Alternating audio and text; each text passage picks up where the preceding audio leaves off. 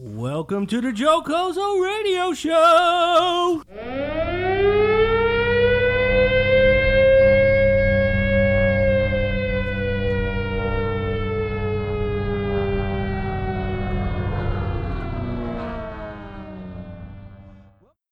We're gonna give this guy a call.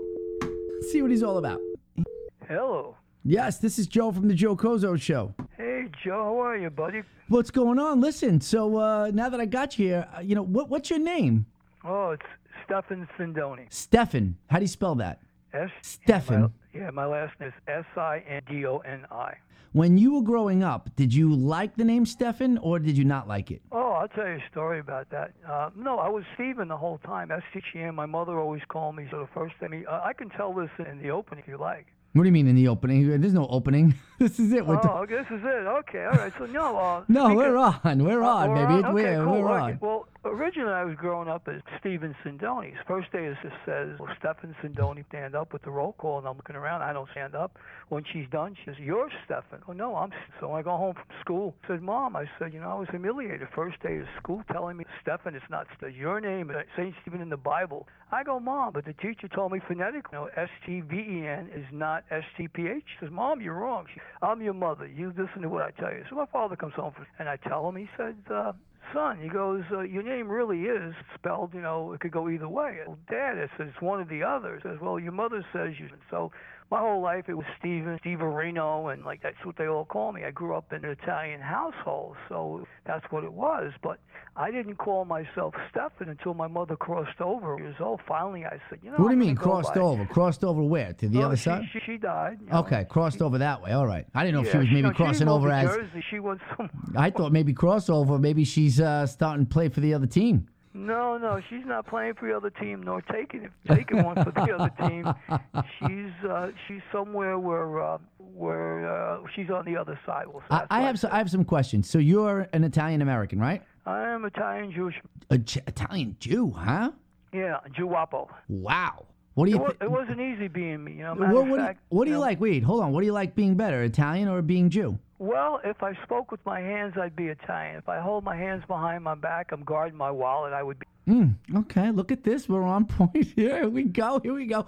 Now, on Sundays, you would have, you know, macaroni, you would have pasta Sundays, correct? Yeah, yeah. Well, here's the thing. My mom, uh, she ended up going to a Catholic school because the island he grew up on, uh, there was no Judaism, no temples. So she, her father ended up having her learn, you know, uh, a Christian. So she was brought up a Christian, but yet her father was an Abraham's persuasion. So my mother brought me up as a Roman Catholic, and uh, for me, on holidays, half Jewish and half Italian, I always took a half a day off. Okay. All right. Here we go. Here we go. Who's a better actor, Robert De Niro or Al Pacino?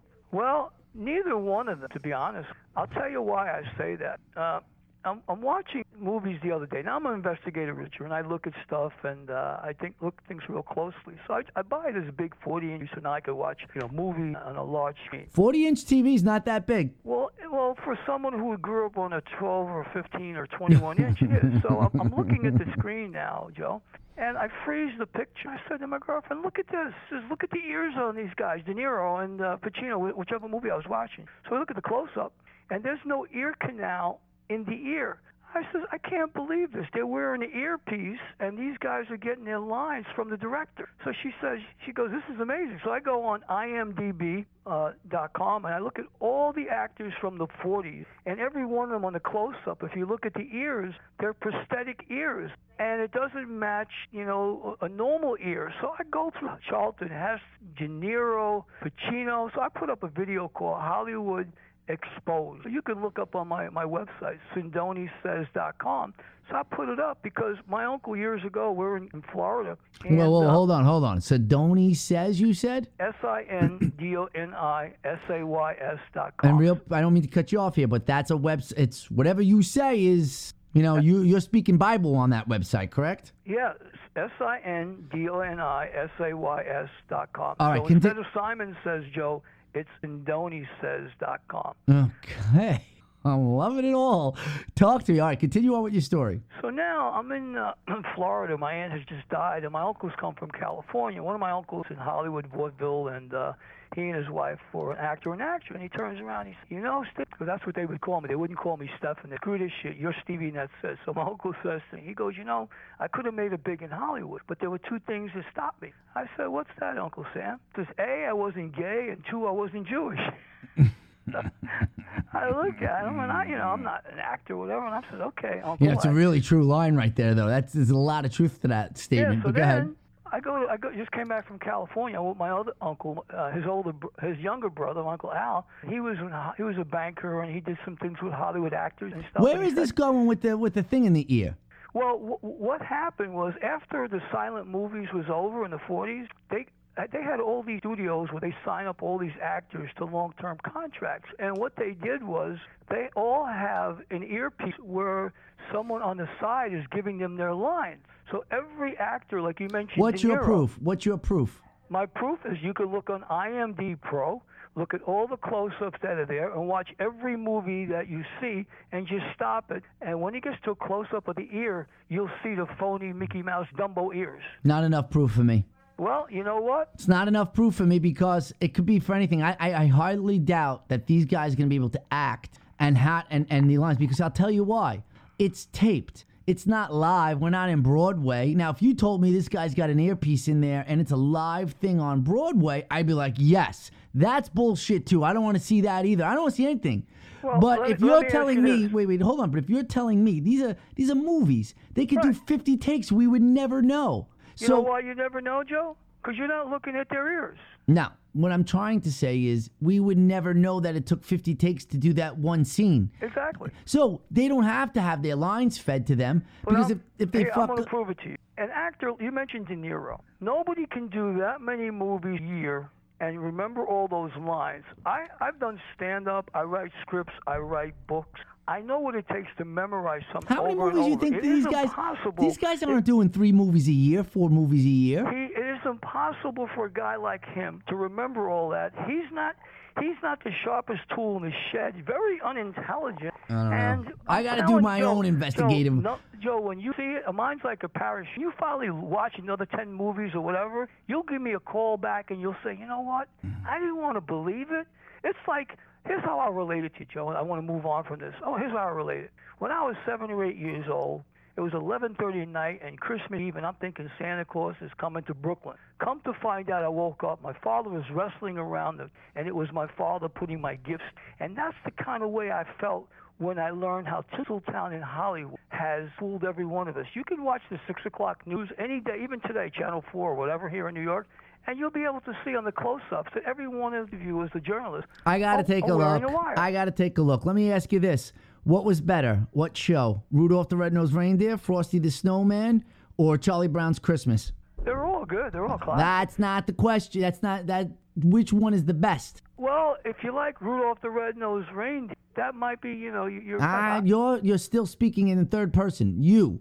Uh, repeat the three. What my three? Okay. Frosty the Snowman, Rudolph the Red-Nosed Reindeer, or Charlie Brown's Christmas? I would say Rudolph the Red-Nosed Reindeer. Hell yeah. That's the one. That's the one I like. You know, I couldn't really relate to Charlie Brown that much, but Rudolph the Red-Nosed Reindeer, I could watch that today as I could watch The Wizard of Oz. There are certain things that are classic, or even the March about- of, the, of the Red Sol, uh, the, the March of the Wooden Soldiers with Oliver. How old how old are you? I'm 60. 64. What was the best uh, TV show growing up? Oh, that depends on the era it was. Did you like Archie Bunker? Yeah, I liked Archie Bunker. I mean, growing up before that, for me, I was a Bonanza guy. I liked Bonanza. Archie Bunker was pretty cool, and uh, Archie Bunker came at a time when I was a little bit. I, I was was in my mid-teens, and that's more of a time when people were uh, still really uh, profiling. They were racist, and a lot of things were said that that you could say. Whereas today, a lot of things Archie could never be said. Oh yeah, 100%. Now, did you watch African American shows? A little bit. I like Good Times. Uh, you know, that's one of the shows I. Good Times was good. What about uh what about Different Strokes? Yeah, I watched different strokes. I liked all that. I thought that was very good humor. You know, one of my favorites was Sanford. That's my favorite show of all time. Yeah, I love the way Fred would strut around. I'm coming to visit you, Elizabeth. You know? I used to love that. You know, like I'm having a heart attack. You know? Yeah, yeah, yeah, Well, Pop, yeah. you just had one he- half yeah. an hour ago. Pop, He's- well, I have You know? It's Coco. I'll be there, Elizabeth, and he'd hold it. He'd hold on to like the uh, dresser or something like that. See, to me, Redd Foxx is one of the funniest. Even you know, you talk about uh, the other guy, Richard Pryor. He was funny, you know, with uh, Gene, Wa- uh, Waller, Gene. Wally. Oh, yeah, yeah, he was great. What about him in uh, Charlie's Charlie and the Chocolate Factory? Yeah, Willy Wonka and the Fu- yeah, yeah that was really good. See, th- these are, are are stuff that is priceless, and you know you, you know they're timeless. And I said, you know, people talk about oh I got to watch a new movie. I said, well, if you're watching it for the first t- time, it's new, isn't it? Well, yeah. I said, what's the difference if it was you know born on date 1992 or 2017? Good is good and bad is bad. Okay, well, listen, I love that you came on. Again, Sindoni SindoniSays.com, and I'll talk to you soon. Thank you so much, Steve. Thank you, Joe.